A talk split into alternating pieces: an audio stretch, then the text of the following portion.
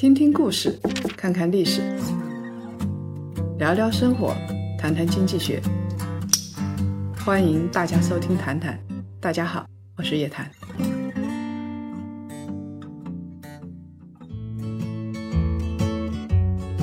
各位檀香，大家好，又到周五了。那今天呢，谈谈跟大家见面。前几期我们谈的都是企业，这一期呢，我们要谈基金。大家都很关心基金嘛，到底是涨还是跌？我们应该选择什么样的基金经理啊？今天呢，我们就要来分析一位老将。但是最近这位老将引起了很大的争议，甚至有人给他写公开信，要教他怎么投，要教他怎么管。那今天跟我在一起的呢，是咱们基金团队的天瑞老师啊，我们欢迎，这是天瑞第一次跟大家见面啊，大家多捧场。哎，各位檀香，大家好，我是天瑞，希望在之后的日子里和大家一起畅聊基金，畅聊私募，共同学习，共同进步。前段时间啊，有一封公开信，一点关于邱国禄总的不成熟建议，在网上啊被传疯了。公开信用非常讽刺的语气啊，说价值投资啊成为了这些价值投资者的保护伞，而且还成了菜鸡的最后遮羞布。那个意思就是，你邱国路不要再说价值投资了，你本来就投的不好啊。而写这封信的当然是一个投资者。这封公开信的收件人就是我们今天要谈的主角邱国禄。邱国禄是什么人呢？来，天瑞给大家介绍一下。啊，邱国禄其实是一位非常传奇的人物。十九岁的时候，他购买了中国股市的认购证，成为了第一批的投资者。然后在三十一岁的时候，他已经是六十亿美元私募基金尾期资本中最年轻的合伙人。到了三十六岁，他已经回国担任南方基金的投研负责人。并且在四十一岁的时候创立并担任了现在已是千亿私募高毅资产，他现在就是高毅资产的掌门人。如果说我们要评选一下中国证券市场最传奇的人物，我相信邱国禄一定也会榜上有名。照你这么说，这个他一路应该业绩不错，所以他才会成为传奇人物。但是这样的一个传奇人物，为什么会被投资者公开怒怼呢？其实这个也不是很难猜。投资者的怨言基本上都是来源于产品业绩不好。我不管你名声大不大，你要没给我赚钱，或者业绩不好，或者比人家差，我就要怼你。那是肯定的，毕竟投资者自己付出的都是真金白银，并不是去买名气，而是为了赚钱。对。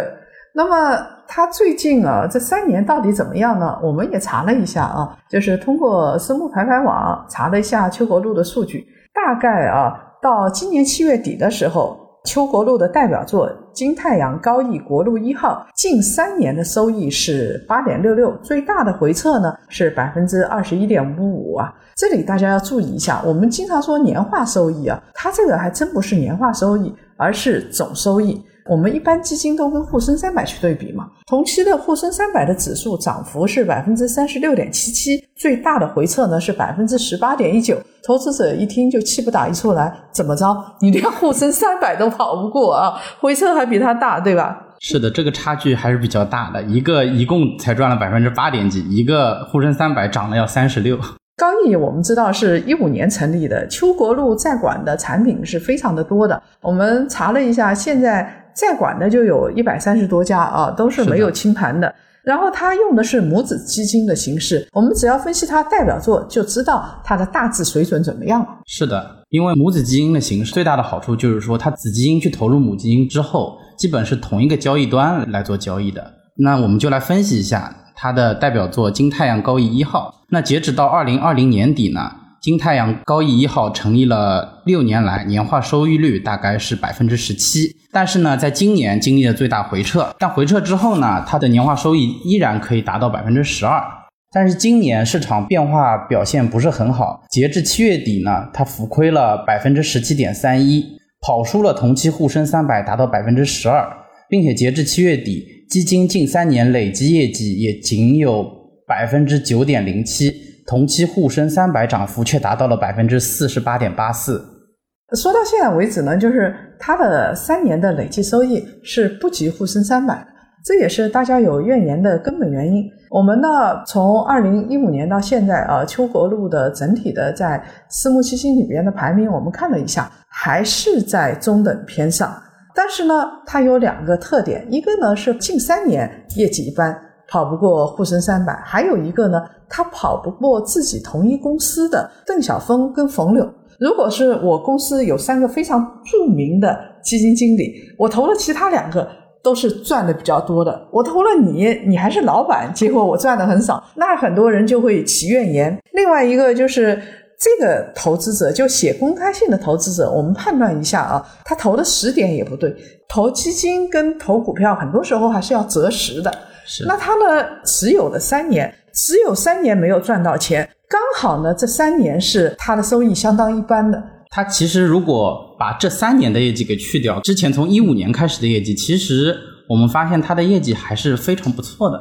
因为一个基金经理老将，他要在四五年的时间里面持续能达到年化十几、接近二十这个收益，其实是很不容易的。咱们的那个檀香听众们大概看不到这张图啊，那我们可以到叶檀财经上看一看这张图啊。我们列了一张图，就是冯柳、邓小峰跟邱国禄近三年的他的收益的对比啊，业绩的对比。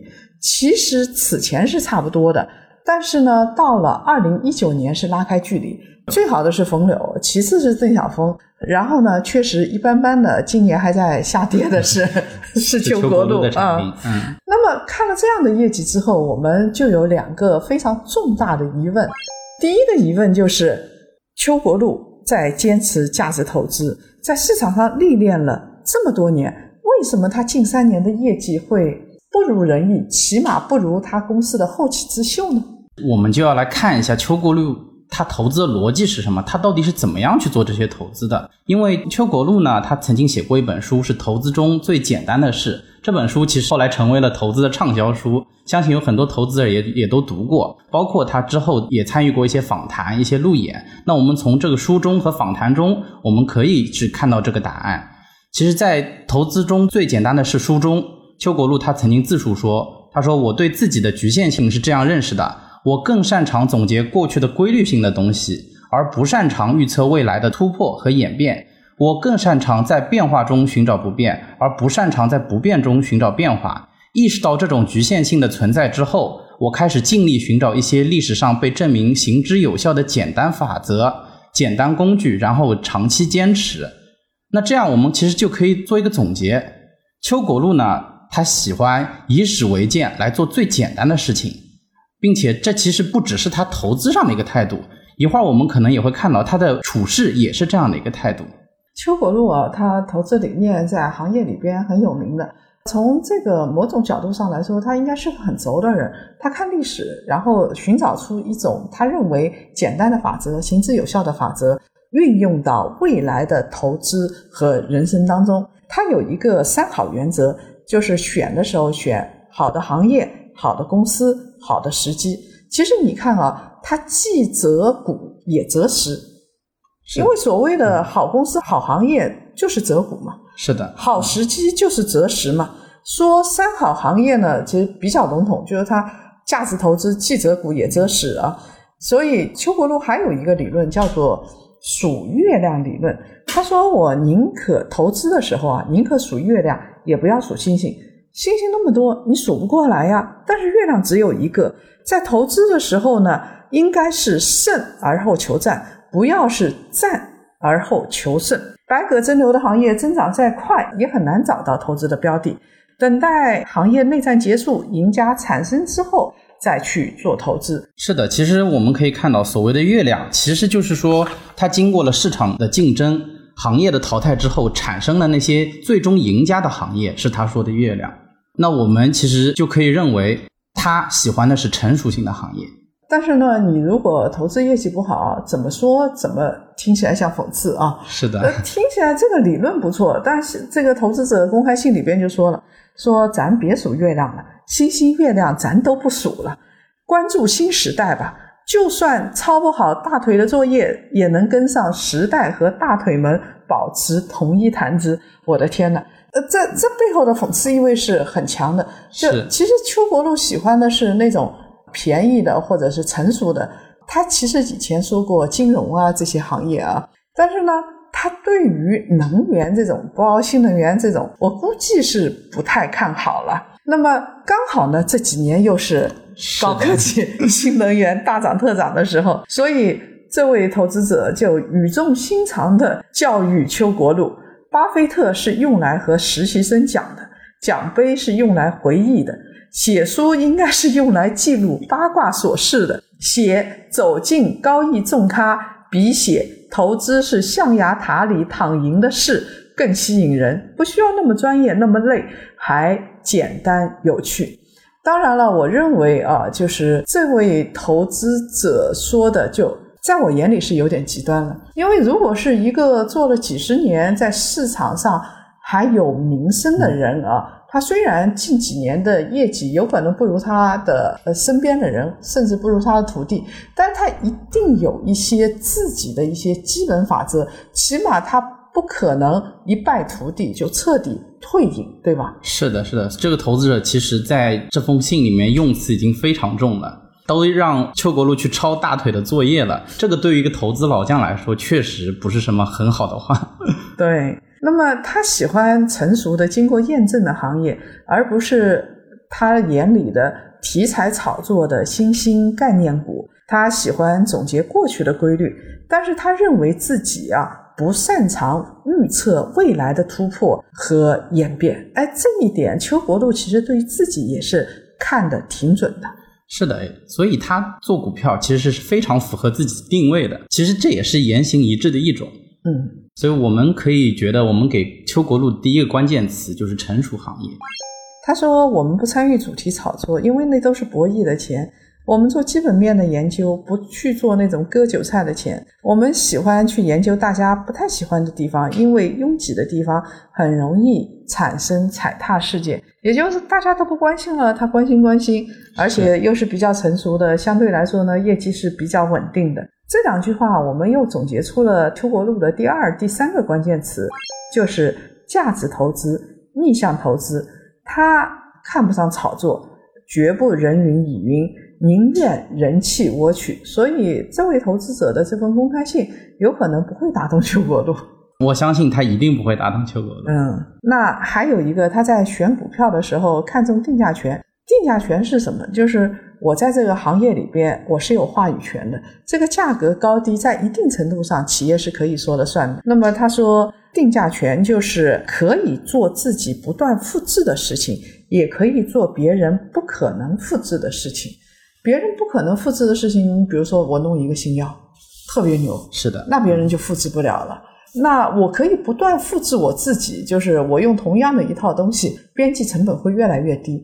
这是邱国禄的认为定价权的两条路。是的，有一次他在一一场路演中说，其实有一个非常简单的办法来判断，就是看这个上市公司它的业务到底是越大越赚呢，还是越大越难呢？所以他认为可复制性其实就是企业盈利模式的可持续性，这个就是他眼里的这个定价权。所以定价权我们也可以说成第四个关键词，就是行业龙头。一般来说，龙头企业它拥有定价权。另外一个还有非常重要的，我发现啊，确实跟巴菲特很像，呃，或者说跟格雷厄姆很像，就是捡香烟尾巴。他奉行便宜就是硬道理，认为即使你是普通公司，只要你的价格足够便宜，也会有丰厚的回报。那么 A 股市场是鱼龙混杂的，发现价格合理的伟大公司的难度啊，远远超过价格被低估的普通公司。所以我们给了邱国禄第五个关键词，就是便宜。获得了五个关键词之后呢，我们就把邱国禄的投资理念翻译成大白话，跟大家说一说啊。就是通过基本面分析进行价值投资和逆向投资，在股价低于它内在价值，也就是股价相对便宜的时候，去投资有定价权的成熟行业里边的那些龙头企业。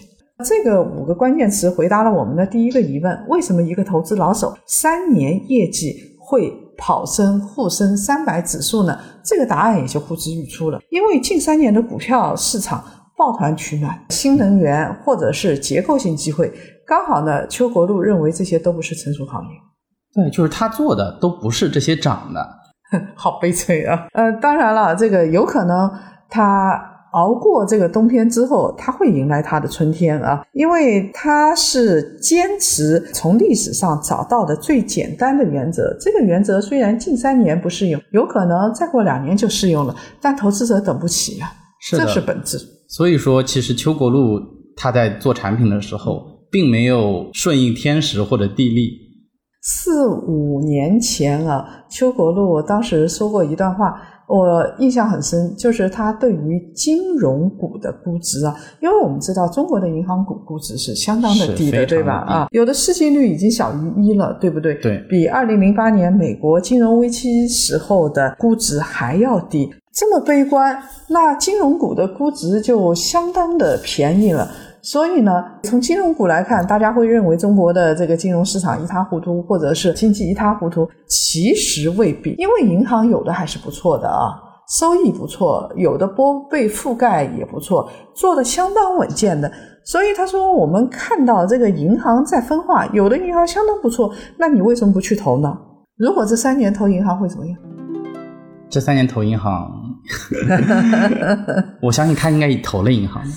我我想是的，因为这个就是三年之前，大概四五年之前他说的话啊。对，我们知道，其实我有时候在想，有一个朋友跟我说过一句话，他说我以前啊也是总觉得它的市盈率这么低，市净率这么低，营收又是很稳健的啊，为什么这个估值一路下降？它一定会有一个上涨周期。但是现在不那么想，尤其在 A 股市场抱团取暖、大涨大跌这样的情况下，他说我一定会问自己。它迟迟不涨，总归是有理由的。这个理由何在呢？我觉得这不同的人生观，我们到底是坚持自己的观点，比如说我金融里头我投个五年甚至八年，还是说我如果投两年它就不起来，我就不投了？我觉得像银行股这种在中国市场是特别特殊的，银行股现在估值都五到八倍之间，但是如果你按坏账拨备调整之后。有的银行股是几倍，有的实际上是几十倍了，甚至有银行实际上已经亏钱了。还有的银行呢，可能百分之八九十的利润都来源于这个拨备的不充分。再按照更严格的标准，利润可能要减少一半以上。但是在邱国禄的眼里呢，一些银行股确实是被低估的，而且绝大部分银行股显然是在长期不受到市场的待见。嗯。那邱国禄这么坚持自己的观点啊，他不是说无缘无故的，因为他还是有一些自己的本事的。关键问题是啊，每次市场大跌的时候，他总是能够全身而退，这使他更加坚持自己的理念。比如说，二零零八年金融危机的时候，他当时做了对冲。